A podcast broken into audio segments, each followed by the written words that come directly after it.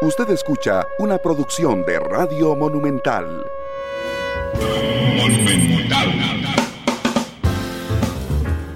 La radio de Costa Rica, 2 de la tarde con 5 minutos. Bienvenidos a Matices. Gracias por estar con nosotros, por acompañarnos hoy martes, horario regular. Así es que muchas gracias por acompañarnos. Hoy invité al presidente de Aprimotec, que es don Alfredo Rumán. Eh, así es que, don Alfredo, nada más, don Alfredo, lo voy a pedir, y perdón que lo haga al aire, no lo había visto, si le cambia el nombre ahí el, al, a la pantalla, a don Alfredo. Dame un Este, segundito. sí, señor, no se preocupe. Eh, Vamos a cambiarle el, el nombre de ese Karen Dondi. un segundo, que- don Randall. es nuestro contacto, así es que, bueno, se me olvidó. Claro, por supuesto, es nuestra encargada de comunicación, Así es. entonces por supuesto que ahí está. Como Sí. le cambio?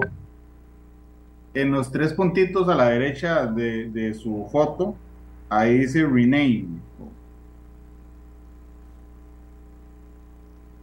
Pero bueno, les contaba que vamos a hablar sobre eh, Aprimotec. Aprimotec significa Asociación Privada de Movilidad Tecnológica. Así es que voy a empezar pidiéndole a don Alfredo que por favor nos cuente qué es, qué es Aprimotec y, y digo, qué busca. Don Alfredo, buena tarde. Buenas tardes, don Randall. Buenas tardes a toda la audiencia. Eh, la Asociación Privada de Movilidad Tecnológica y Afines, Aprimotec, tiene como su principal objetivo ser referente en la creación de políticas públicas dentro del marco de la regulación que se viene en esta administración del señor presidente Rodrigo Chávez, eh, teniendo como prioridad el bienestar de todos los agremiados de más de las 30 mil familias que dependen de esta actividad, eh, realizando las alianzas estratégicas, tanto públicas como privadas. Primotec nace con el esfuerzo de muchos conductores hace más de cuatro años, donde jurídicamente nos inscribimos como una asociación sin fines de lucro y durante todos estos años hemos realizado diferentes esfuerzos, tanto a nivel político como a nivel privado, con el fin de poder estar en este momento como referentes, como la voz del conductor, como esta asociación que va a ayudarle a los conductores que se dedican a la actividad de plataformas tecnológicas a que exista una voz por parte de ellos, ya que en las últimas 40 iniciativas presentadas ante la Asamblea Legislativa, solo se nos tomó en cuenta en una vez a los conductores. Entonces, eh, en eso estamos, don Randall. De hecho, don Alfredo, yo recuerdo, creo que fue en 2015 o 16, no, no, no, no recuerdo bien cuando empezaron a funcionar las plataformas tecnológicas de transporte o colaborativas aquí en nuestro país. Y resulta que en general todo el mundo hablaba maravillas de, de ellas. Por un lado, la clientela y por el otro lado, los colaboradores. Pero como bien decían los abuelos, toda escoba nueva barre bien. ¿Usted me puede contar, por favor, si eso efectivamente, si eso era así y cambió en el tiempo? O si cambió por factores exógenos, digamos, ¿cuál ha sido esa evolución de los colaboradores eh, en esas plataformas tecnológicas? Sí, al inicio, cuando inició la actividad, ya hace más de seis años, eh, había un filtro bastante grande para que las personas que realizan actualmente o que realizaron esta actividad en, en, su momento, el filtro de la única plataforma que existía en ese momento, pues era un filtro bastante estricto y la calidad del servicio podríamos decir que era otro. Sin embargo, a la actualidad, ahora que existen más plataformas que la inicial en este país, plataformas en particular. Sabemos que existe todo tipo de perfiles, sabemos que existe todo tipo de conductores, hombres, conductores, mujeres, de varios, este, de varios sexos que se dedican a la actividad y no todos pues tienen eh, la calidad del servicio al cliente que en algún momento se tenía al inicio de la actividad y con los años pues se ha diversificado el público que atiende a los clientes que necesitan trasladarse de punto A a punto B. Vamos a ver, yo soy un fiel creyente de la libertad de mercado y lo que trae las, los beneficios que trae consigo la libertad de mercado, la competencia en sí.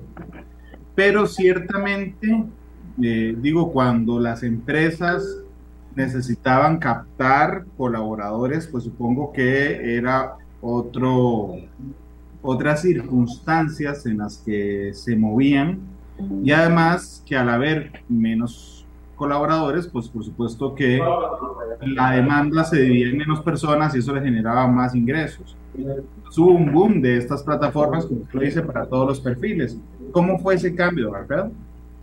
Mira, eh, al inicio, por supuesto que esta eh, vino a ser una actividad para agilizar el tema de ingresos adicionales. Tal vez existían en ese momento muchas personas que no necesitaban de trabajar al 100% de una actividad en particular como esta y vieron la oportunidad de tener un vehículo que cumplía las características que en muchos países del mundo eh, se utiliza el servicio de plataformas de movilidad colaborativa y cuando vino y entró a Costa Rica no era tan importante el tema de hacer eh, la actividad de transporte durante más de 3, 4, 5, 6 horas, 8 horas incluso.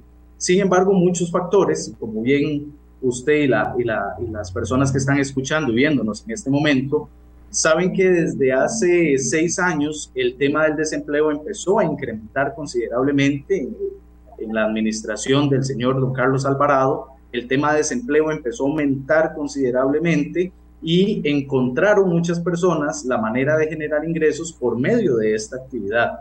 Posterior a ello, eh, entró la segunda plataforma que realiza la actividad en Costa Rica, incluso la tercera casi que de manera paralela, e inmediatamente se nos vino el tema pandémico, donde existió el tema de desempleo, lo conversábamos la otra vez en la reunión que usted y yo sostuvimos con el tema de los bares, restaurantes, casinos y tabernas, donde el desempleo aumentó considerablemente, ya las personas que se dedicaban a una actividad tuvieron limitación del 50% de su horario, por ende la reducción de sus ingresos económicos y encontraron dentro de las plataformas de movilidad colaborativa una, llamémoslo, salvada para poder ajustar lo que normalmente tenían de ingresos mensuales y otros en su totalidad, hacer que esta actividad sea la que alimente a su familia. Por eso es que hablamos de casi 30 mil familias eh, directamente que se benefician de la actividad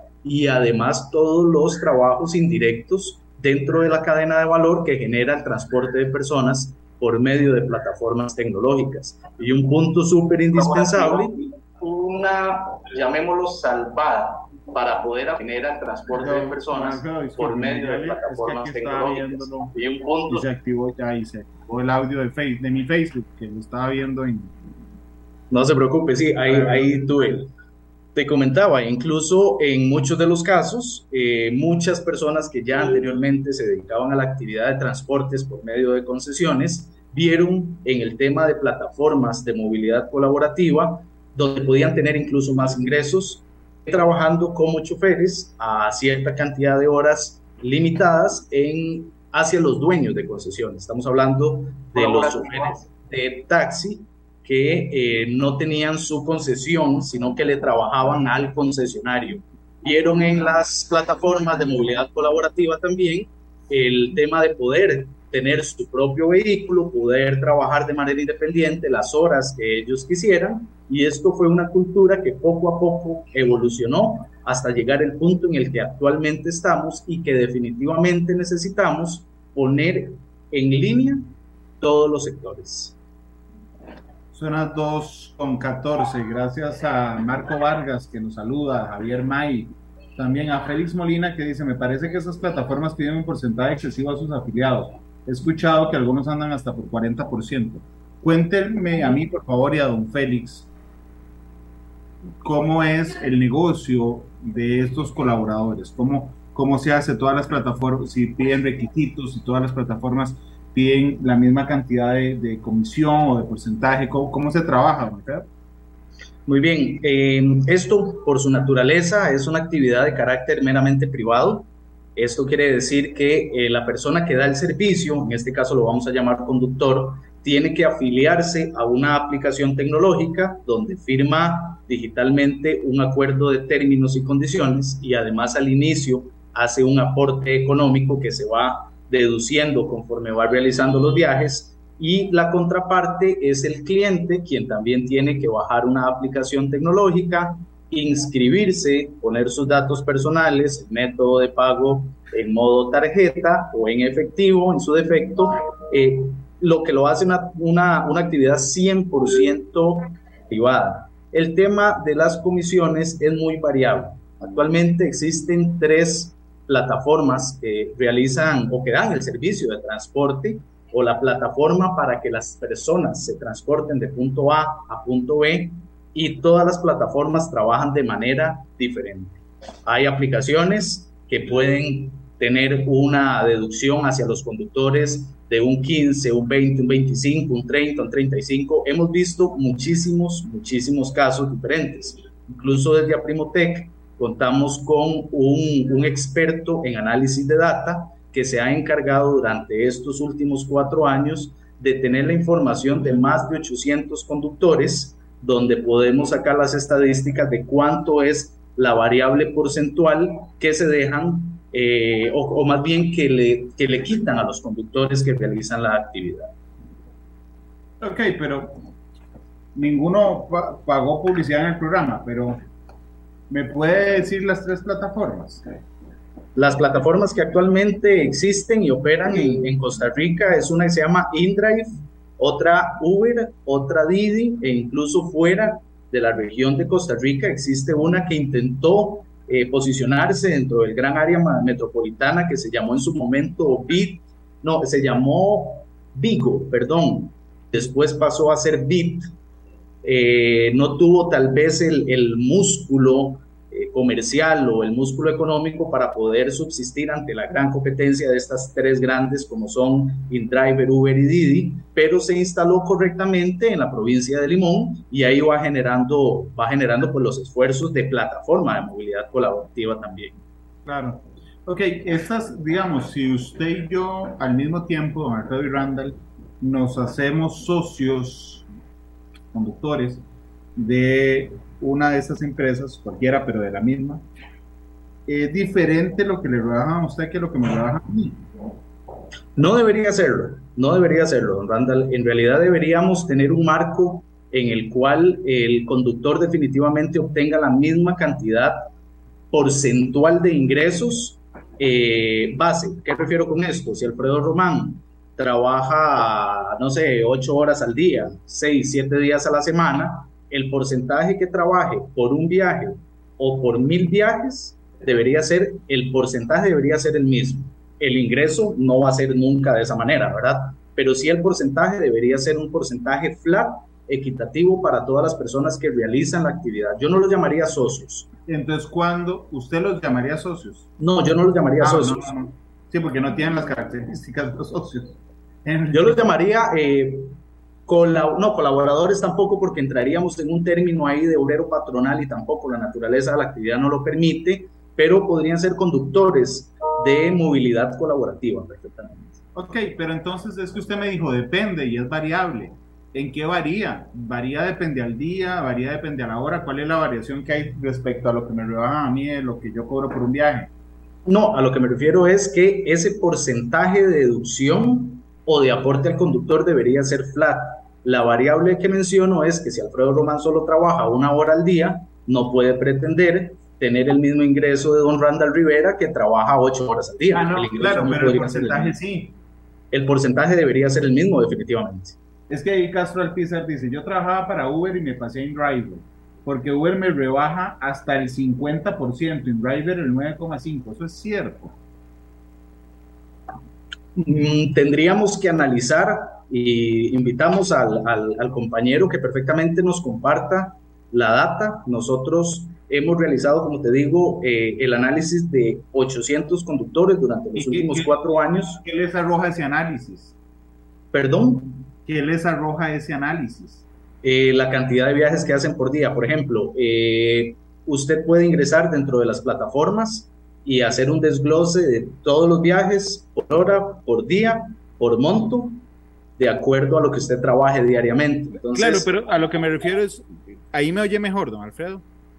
Ahí te escucho mucho mejor, de hecho, sí. Sí, es que no me di cuenta que cambié el micrófono de, a la computadora. Este, si yo quiero mañana hacerme conductor de una plataforma y lo llamo por teléfono, le digo, Alfredo, mira, este, ¿cuál me cobra más? ¿Comisión a mí o porcentaje a mí? ¿Cuál, cuál es? No te podría decir porque en realidad no sé si eh, InDrive, de acuerdo a la cantidad de kilómetros o la hora en la cual se hace el viaje, es exactamente igual a la tarifa dinámica que puede presentar una plataforma como Didi o como Uber. Entonces, por ejemplo, eh, tengo entendido, porque no conozco al 100% el funcionamiento de InDrive, pero InDrive también se basa en el libre mercado de oferta-demanda, igual que todas las otras plataformas. Por ejemplo, usted en InDrive dice, yo quiero ir desde las oficinas de la Uruca de Radio Monumental a San José Centro a las 4 de la tarde y ofrezco 2.500 colones. Llegará un conductor que dice, no, te lo cobro en 3.000. Entonces usted aceptó. Pero resulta que dentro de la interfaz de la aplicación de Didi hay una tarifa dinámica muy baja y lo que vas a pagar solo son 2.000 colones pero puede ser que en la interfaz de la aplicación de Uber exista mucha demanda de servicio y haya una tarifa dinámica de 3.000 colones más. Entonces, no podría decirte cuánto cada plataforma te quita o cuánto cada plataforma te va a dar, porque eso lo, al final de cuentas, eso lo da el libre mercado. Claro, entonces, por ejemplo, digo, yo nunca he sido conductor de una plataforma, entonces, digo, me interesa mucho saber ese, ese mundo. Entonces, digamos que, digamos que hay una plataforma que se llama Diver. Muy buena, muy buena. Sí, es una la unión, se, fundaron, se, se, fusionaron algunas, ok. Entonces, cuando esa, cuando está lloviendo, ¿verdad? Como ahorita, aquí en Auruca por lo menos, y hay muy pocos carros, hay mucha gente que está pidiendo por la plataforma, genera la tarifa dinámica, para arriba o para abajo. Ok, entonces me la, tira para arriba y dice, señores, hay tan poco carro que le subo las tarifas para disminuir la demanda, como pasa en el mercado normal. Ok. Sí. Cuando suben esas tarifas, a mí me toca el porcentaje. Cuando suben las tarifas, perdón. Digamos, en tarifa dinámica, suben las tarifas. Hoy en la tarde está carísimo por las lluvias. El porcentaje que a mí me toca de ese cobro me sube. Es decir, no sé si me toca el. Ah, sí, sí te aumenta. Sí, sí te aumenta, por supuesto. Digamos, eh, por ejemplo, un viaje que normalmente te puede salir en mil colones, si existe una tarifa dinámica, la misma aplicación te va a decir que tenés un más 200, más 300, etcétera, etcétera. En el caso, digamos, de Uber, en el caso de Didi, dentro del mapa se te, se te pasan dos tipos de colores. Y ese color te indica dentro de la interfaz de la aplicación que estás en una zona donde tu monto va a subir en X cantidad de precio, tu monto de ingreso, ¿verdad? Claro, entonces, digamos, sigue siendo, no sé, por decir, un 15%, aunque sea tarifa flat o aunque sea tarifa dinámica, sigue siendo el mismo 15%. El mismo porcentaje, sí, que se deja la aplicación, sigue siendo exactamente el mismo. ¿Y si baja la tarifa? Si la tarifa se, se, digamos, se nivela a los precios normales. No, no solo se nivela, sino que hoy están más baratos. El porcentaje va a ser el mismo. O sea, como te digo, ahorita eh, ninguna de las plataformas que existen actualmente trabajando te demuestran o te dan un documento eh, firmado donde dice te vamos a rebajar únicamente el 2% o te vamos a rebajar el 98% de lo que haga.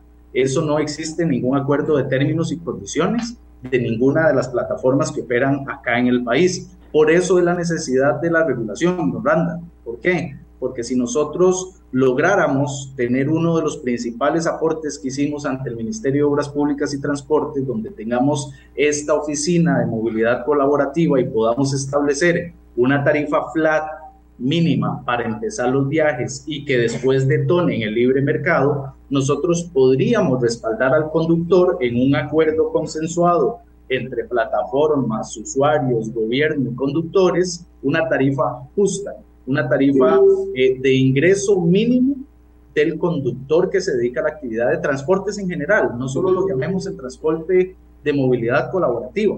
para darte un ejemplo, en el 2016-2017 sale ese estudio de tasación para sacar cuál es el monto mínimo que los actuales concesionarios del servicio público en Costa Rica, llamados taxis, tienen que cobrar como tarifa mínima. Pero es un estudio que es data del 2016. Al 2022 hemos tenido aumentos en el precio del dólar, aumentos en combustible, el costo de la vida, guerra en Ucrania, pandemia, un sinfín de variables que actualmente ese estudio se considera no apto para el transporte público. Entonces, ¿qué está pasando con el CTP? No está teniendo el, el respaldo, el sector de gremios taxistas no está teniendo el respaldo que deberían tener. Por eso es que las aplicaciones o los conductores que realizan una actividad de plataformas definitivamente pueden tener un poquitito, eh, pueden tener un poco más de seguridad dentro de un marco regulatorio donde realmente podamos hablar de un tema tarifario. Son las 2.26. Saludos a mm, Carlos Muñoz, nos reporta sintonía desde Washington esta tarde, a William Daniel Barrantes en Esparza, a mm, Luis Eduardo López, a Maggi Murillo, que dice el servicio de, Uber lo uso esporádicamente, pero a veces da miedo. Sé que no ganan mucho, pero son vehículos sucios, cero aire, música, lo que ellos desean es hasta incómodo. Eh, Luis Eduardo López saluda, José Ángel Chacón. Dice, en otros países ya hay jurisprudencia donde se les considera empleados con los derechos, aquí todo el riesgo lo toma el conductor. Eh, Eso es complicado, Randall, ese, ese tema de, de que en otros países los consideran como colaboradores. Eh, entrémosle, pero deme un segundo, vamos a la pausa.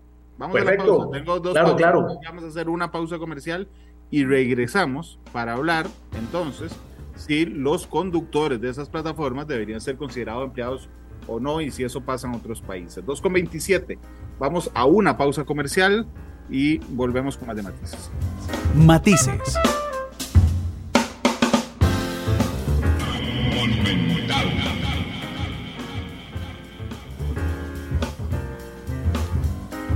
Dos de la tarde con 32 minutos. Gracias por estar con nosotros en Matices. Ya entramos don, don Alfredo Román es el presidente, y me cuesta el nombre, de hecho por aquí lo apunté porque yo dije, ¿cómo me aprendo el nombre?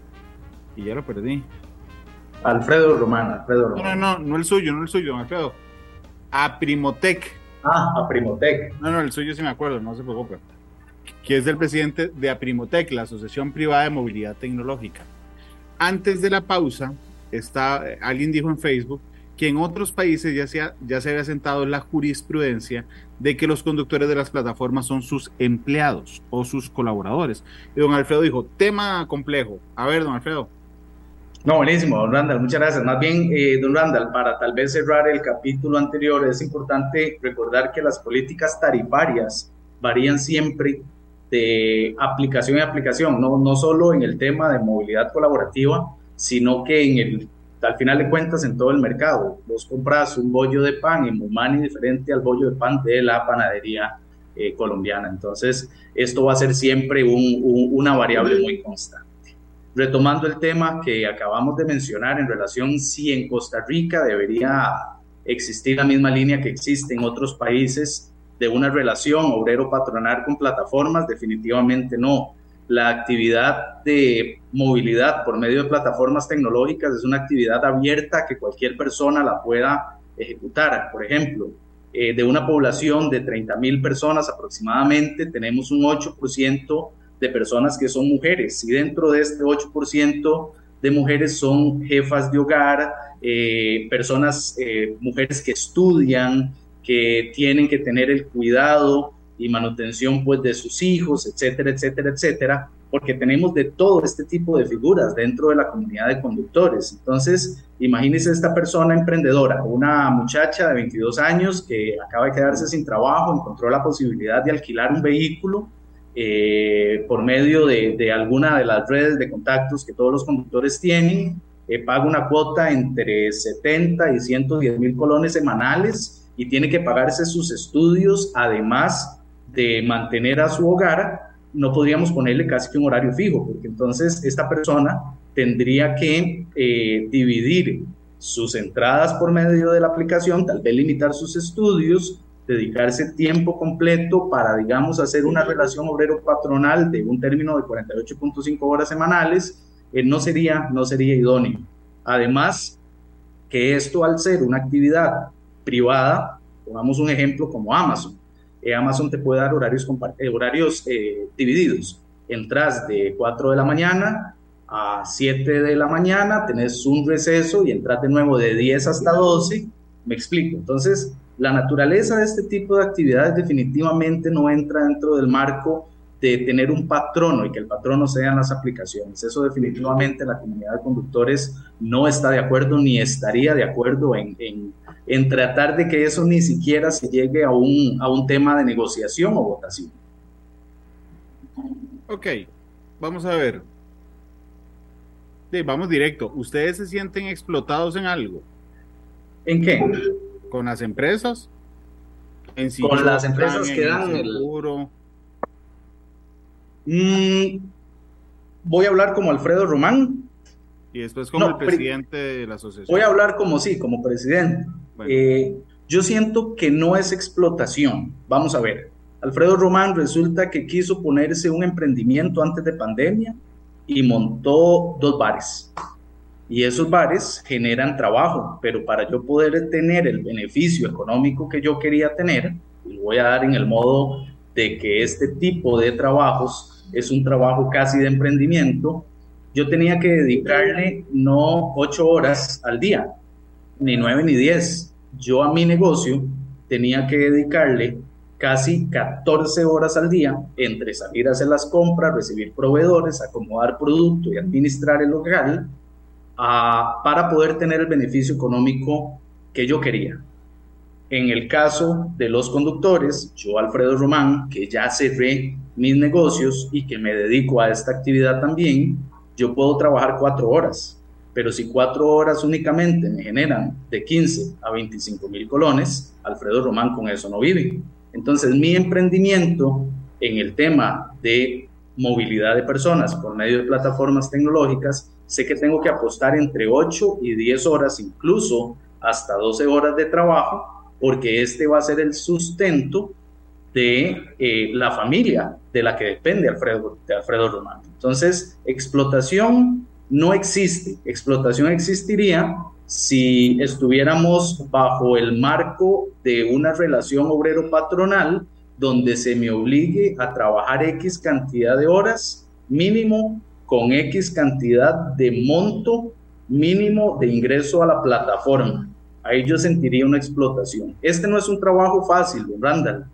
Y, la comunidad que nos está viendo y nos está escuchando, eh, el tema de transportes de personas no es una actividad que llena de alegría a todo mundo. Está hecho para personas que tengan un excelente servicio al cliente. Eso definitivamente está hecho para esas personas pero en este momento es una actividad que le da de comer a más de 30 mil familias. O sea, este porcentaje de desempleo en Costa Rica es abismal, es grandísimo y lamentablemente hasta ahorita no tenemos las fuentes de empleo para poder hacer que muchas de estas personas realicen otro tipo de actividad. Ahora, hay muchas personas, por supuesto, que no están contentos ni contentas con el tema de tener que trabajar 8, 10, 12 horas sentados en su vehículo recibiendo clientes que se lo ensucian, que muchas veces con niños que ponen sus pies dentro de los asientos, etcétera, etcétera, etcétera. Pero esta es una solución a los problemas económicos que actualmente tendría una persona si las plataformas no hubieran venido a Costa Rica. Ciertamente existe un grupo de personas que salió grandemente perjudicado, como es el tema de los concesionarios o, los, o, los, o, las personas que se dedicaban a la actividad de transporte por medio del famoso taxi rojo, pero también sus dirigentes no supieron administrar de manera adecuada el impacto que venía de una actividad que se realiza a nivel mundial a instalarse en un país tan rentable como es Costa Rica. Uno, un ejemplo muy básico, don Randall, en aquel momento, cuando solo existía una plataforma, eh, el gremio taxista decidió hacer una mega manifestación para bloquear calles, etcétera, etcétera. Estoy seguro que esta aplicación traía millones de dólares a Costa Rica para invertir en publicidad y el mismo, la, la misma dirigencia de los taxis rojos les dio lo que llamamos publicidad, les dio la publicidad gratis. No habían taxis, la empresa venía empezando, regalamos los viajes, los hacemos a un monto muy básico. Entonces, la señora de Atillo, como dice don, Rodrigo Chávez, se me olvidó el, la, la, la, localidad, la señora de Atillo, ¿de dónde, perdón? Doña María de Purral la señora doña María de Purral, que no sabía que era una aplicación de movilidad colaborativa y que tenía miedo de poner su tarjeta de débito dentro de una aplicación, lo hizo conoció que era el transporte de personas por medio de plataformas tecnológicas. Claro, aquí el, aquí el detalle, eh, don Alfredo, tiene que ver, bueno, en temas de ingresos ustedes no se sienten explotados, ¿ok? Pero ciertamente no se les paga seguro, no seguro de salud, no se les para, paga pensión, no se les pagan posibles, eh, ¿cómo se llama esto? Rompimientos, digamos, de la labor que están realizando. Y, bueno, ahorita voy a los, a los seguros eh, por accidente. Esos tres temas, ¿qué les parece esos tres? Porque aquí don Manuel Morales decía en Facebook que en Reino Unido sí se le reconoce salario mínimo, jubilación y pago de seguro social. ¿Eso les parece que las plataformas, le pregunto, se abusan? Mm, no, a ver, eh, si nosotros solicitáramos a las diferentes plataformas que hicieran esta gestión, los conductores casi que obligatoriamente tendrían que irse por una sola aplicación. Entonces eliminamos el libre mercado de que el conductor pueda trabajar con Bit, con Vigo, con CR 506, con Didi, con Uber, con la plataforma que sea. ¿Por qué? Porque si don Randall Rivera tiene la plataforma monumental que da transporte de personas y yo quiero que usted me pague el seguro, quiero que usted me cotice ante la caja, yo voy a ser su colaborador, usted, yo dependo de usted, entonces solo con usted voy a trabajar. Caso contrario, que en este momento cualquier conductor puede inscribirse en cualquier plataforma que él desee y puede trabajar en cualquier plataforma. La explotación no viene en ese tema. Yo creo que la explotación es un término tal vez mal utilizado. Yo diría que la falta del interés político por muchos de los gobernantes que tuvimos anteriormente, tanto en Asamblea Legislativa como en Casa Presidencial, detonó en que tengamos siete años de ser eh, invisibles ante la ley. Somos invisibles. Existe la responsabilidad individual donde las personas tienen la posibilidad de ir a la caja costarricense del Seguro Social e inscribirse y pagar su seguro eh, personal, etcétera, etcétera, pero ese es otro tema también sumamente grande. Actualmente existen muchas personas que tienen deudas en la caja costarricense del Seguro Social y desde Aprimotec estamos trabajando en que estas deudas tengan un tipo de condonación a los intereses y a los cobros administrativos con el fin de que se pueda realizar un arreglo de paja del capital, pero un arreglo de, de, pago real, no este arreglo que usted va a la caja y te dice, bueno, si me debes un millón, me pagas 750 mil y hacemos el arreglo. Eso no es funcional dentro de este sistema o dentro de este esquema que queremos realizar. Entonces, hay muchísimas aristas, muchísimas variables que conforme se vayan dando las conversaciones en torno al marco regulatorio, definitivamente ya tenemos una línea de trabajo que sabemos que es de suma importancia para los conductores de la actividad. Ok. Y en el, en el caso de los accidentes, yo uso mi carro, lo pongo a disposición de la empresa y tengo un accidente. Tema complejísimo, grande. Por ejemplo, en lo personal, hay muchos conductores que son de mi, de mi, de mi entera confianza, que sé que tienen sus vehículos eh, asegurados al 100% y demás, pero la ley en Costa Rica, por medio del Instituto Nacional de Seguros, en caso de un siniestro, y se comprueba de que la persona estaba realizando un tipo de servicio de transporte de personas que llamamos ilegal, eh, en este caso la póliza pues no cubre. Las aplicaciones, hay unas aplicaciones que tienen dentro de sus términos y condiciones el tema de pólizas a terceros, que no todavía no está muy claro y definitivamente necesitamos un marco regulatorio urgente donde podamos incluir a que las personas que realizan esta actividad podamos tener la seguridad de transporte. Y vea, vea qué fácil este ejemplo. porque hay que alinear la cancha, hay que aplanar la cancha, esto, esto da para todos. ¿Por qué usted, don Randall, en su carro no puede llevar a su hijo eh, si no es en una silla, pero en un taxi sí? Si hay un siniestro, la muerte es inminente. ¿Cuál es esa diferencia? Entonces, realmente hay que meterse eh, de lleno con la ley de transporte en Costa Rica. Don Alfredo, usted ahora me daba el caso de la muchacha que tuvo que alquilar un carro con los múltiples contactos que tienen los colaboradores de Uber. Yo mañana, mañana repetir se cansa de lo que yo digo en matices, entonces me despide. Y me quedo sin trabajo y entonces yo le digo, Alfredo, es que necesito trabajar de conductor en una plataforma. ¿Qué es lo primero que necesito? ¿Un carro qué? ¿Un carro que cumpla qué requisitos? Esto depende de las aplicaciones. Por ejemplo, hay aplicaciones que aceptan 15 años de, que tenga el carro 15 años, otras de 10 años, 12 años, etcétera, etcétera. ¿Cuál es el requisito? Digamos, eh, ya las aplicaciones en el acuerdo de términos y condiciones te indican el modelo que puedes usar a partir de qué año.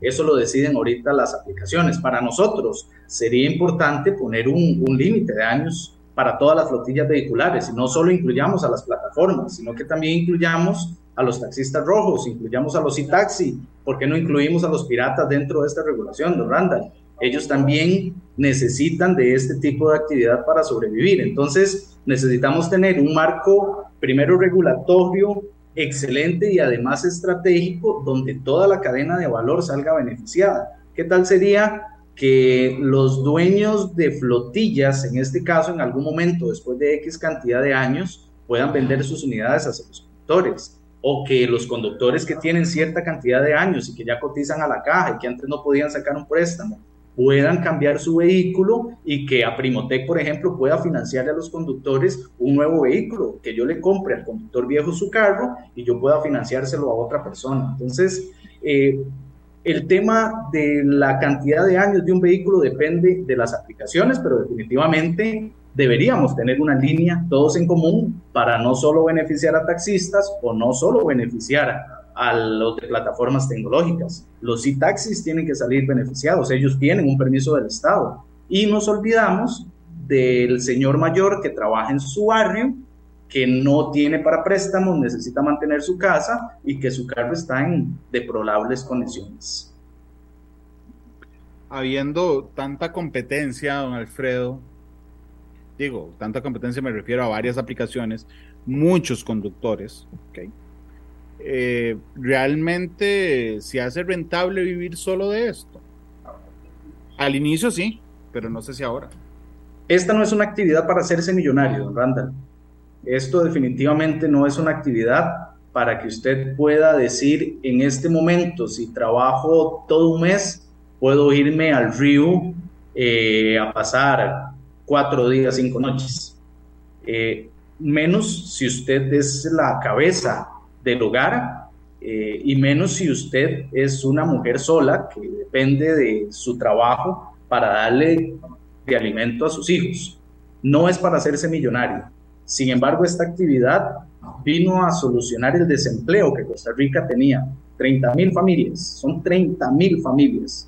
Estamos en un 17% la tasa de desempleo aproximadamente. Eh, tengo entendido el último estudio del INEC y en pandemia, cuando los que estaban trabajando se quedaron sin trabajo, subimos al 23%. ¿Cuánto sería de ingreso para el Estado en este momento tener a estas 30 mil personas bajo la seguridad social en todas sus ramas. Rentable sí puede ser, por eso todavía existe, por eso las personas siguen trabajando día a día, por eso es que usted en este momento prende las cuatro aplicaciones y estoy seguro que vas a tener la, la, la oferta de poder tener un servicio al punto que usted quiera. Ok, ¿cómo es ese ecosistema? Porque ahora me contó, digamos, lo que piden las diversas plataformas y yo quiero manejar. Y yo no tengo un carro con esas características. Le entendí en un momento que existe un ecosistema de alquiler de esos carros. Sí, señor. De hecho, existen personas que cuentan con flotillas de vehículo, eh, que estas flotillas son indispensables para el motor de desarrollo económico, porque, por ejemplo, si Alfredo Román en este momento no puede ir a Grupo Q a sacar un carro, eh, puedo llamar a una de estas personas, que de hecho 800, sí, 800 de nuestros agremiados alquilan vehículos, de casi los 3.000 agremiados que tenemos, 800 alquilan vehículos y es la data con la cual te estoy hablando de tú a tú, de la data que nosotros procesamos. Estas personas tuvieron el acceso de que su vehículo tal vez no entraba dentro de una plataforma, pero tuvieron la oportunidad de hacer los contactos o el, la, pequeña red de, contactos para alquilar su vehículo y poder llevar su ingreso día con día, semana con semana, mes por mes a sus hogares. Entonces, posibilidades existen muchas para poder tener eh, el, tema de alquiler de vehículo. Sin embargo, conforme fue desarrollándose la pandemia, la cantidad de vehículos en disposición para los conductores que no poseen vehículo propio disminuyó considerablemente y eso lo vimos eh, que es parte de la cadena de valor, los vimos eh, reflejado en la venta de vehículos de segunda que se empezaron a explotar durante, perdón, que empezaron a reventar, es la, la frase, en todo el país. Dios guarde, si han empezado a explotar sería peligrosísimo. este, ahora viendo, Alfredo, ¿cuánto se le paga a esas personas por semana? Son montos considerables, don Randall, pero eso ya lo define el libre mercado. Claro, pero ahora me dio el ejemplo en el caso de la muchacha, entre 100 y 140 mil. No, entre 80 y 120 mil, 115 ah, mil. Sé, de, un grupo de personas que alquilan aquí vehículos en aproximadamente 112 mil colones, que para muchos definitivamente es un monto excesivo. Sin embargo, hay que ver también cuál es el trasfondo de eso. por ejemplo, este consorcio que alquila vehículos tiene un taller a disposición 24/7 de su flotilla de vehículos. ¿Qué quiere decir esto? Dos Randall alquila un vehículo de 110 mil colones y resulta que mañana se le fue una rótula. Entonces esa persona tiene el servicio de grúa por parte de este consorcio, lo recogen e inmediatamente o le dan una nueva unidad para que siga trabajando o bien se espera una hora, dos horas para que su vehículo ya esté nuevamente al 100% y pueda seguir realizando la actividad. Entonces, el tema del alquiler de las flotillas es una variable muy grande porque también existe que don Randall tiene un carro que no usa y que quiere sacarle provecho, pero es más complicado que si se le va la rótula se la pueda cambiar de inmediato y por ende ahí viene la variable en precios, unos más caros, unos más baratos. Ok, vamos a ver, yo entiendo que conforme hemos ido conversando de este tema ya hacia el cierre.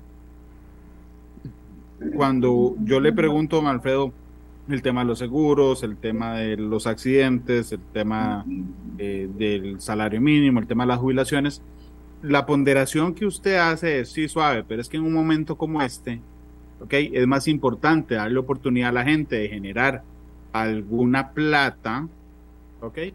Aunque no tenga estas cosas, porque no es para hacerse millonario, sino para sobrevivir. Y las plataformas dan esa oportunidad a mucha gente. Esa es una, esa es una, eso es un punto de vista. Si yo le doy la vuelta a ese punto de vista y le pregunto si eso no es aprovecharse de las necesidades de la gente para tenerlos trabajando sin garantizar, digamos, los derechos laborales, ¿cómo lo ve usted, don Alfredo? Es que ahí es como, como te decía antes, para mí esto lo deberíamos ver como un emprendimiento.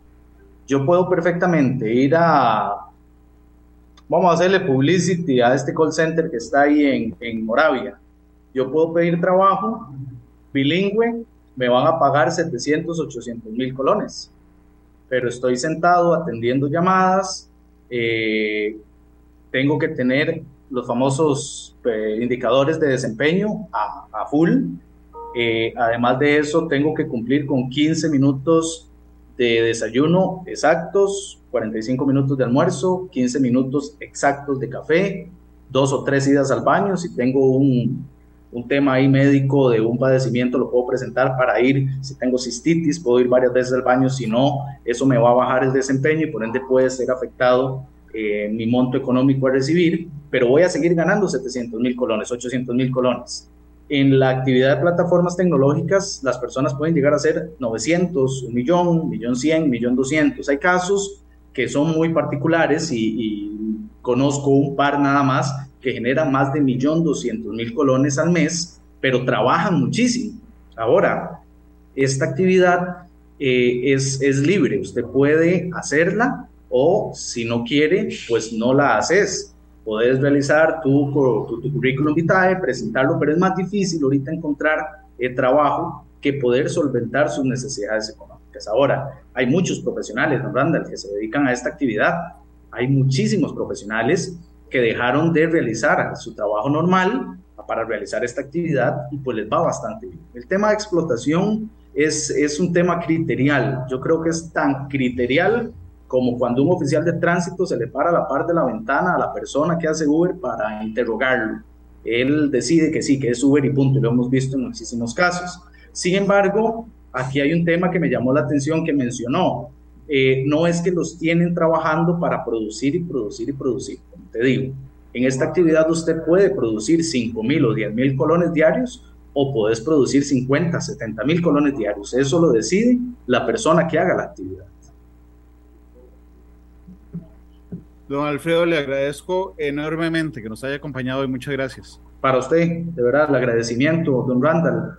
Este mensaje final, eh, estamos trabajando para la comunidad de conductores, estamos decididos a que las intervenciones que hemos tenido con el Ministerio de Obras Públicas y Transportes, Asamblea Legislativa y Casa Presidencial van a tener los frutos que la comunidad de conductores necesita y es velar por los beneficios del gremio. Don Randall, muy agradecido con usted y con toda la audiencia. ¿Con qué canción le gustaría irse, don Alfredo? Esa estaba complicada, estaba complicada, pero me gustaría algo de Queen y lo dejo a su elección. Algo de Queen. Sí. Hmm. We are the champions. No, no, porque ya pasó. Ah. Nadie me detendrá ahora, ¿qué le parece? Perfecto, don't stop me now. Ese es el, criterio de nosotros, no nos detendremos. Ok. Será Queen quien despedirá Matices este martes por la tarde. Muchas gracias por acompañarnos. Cuídese en carretera porque llueve fuerte. Don Glenn Montero, usted me avisa. Ahí está. Gracias, don Alfredo. Feliz tarde. Don Randall, las gracias. Que esté muy bien. Igualmente. Este programa fue una producción de Radio Monumental.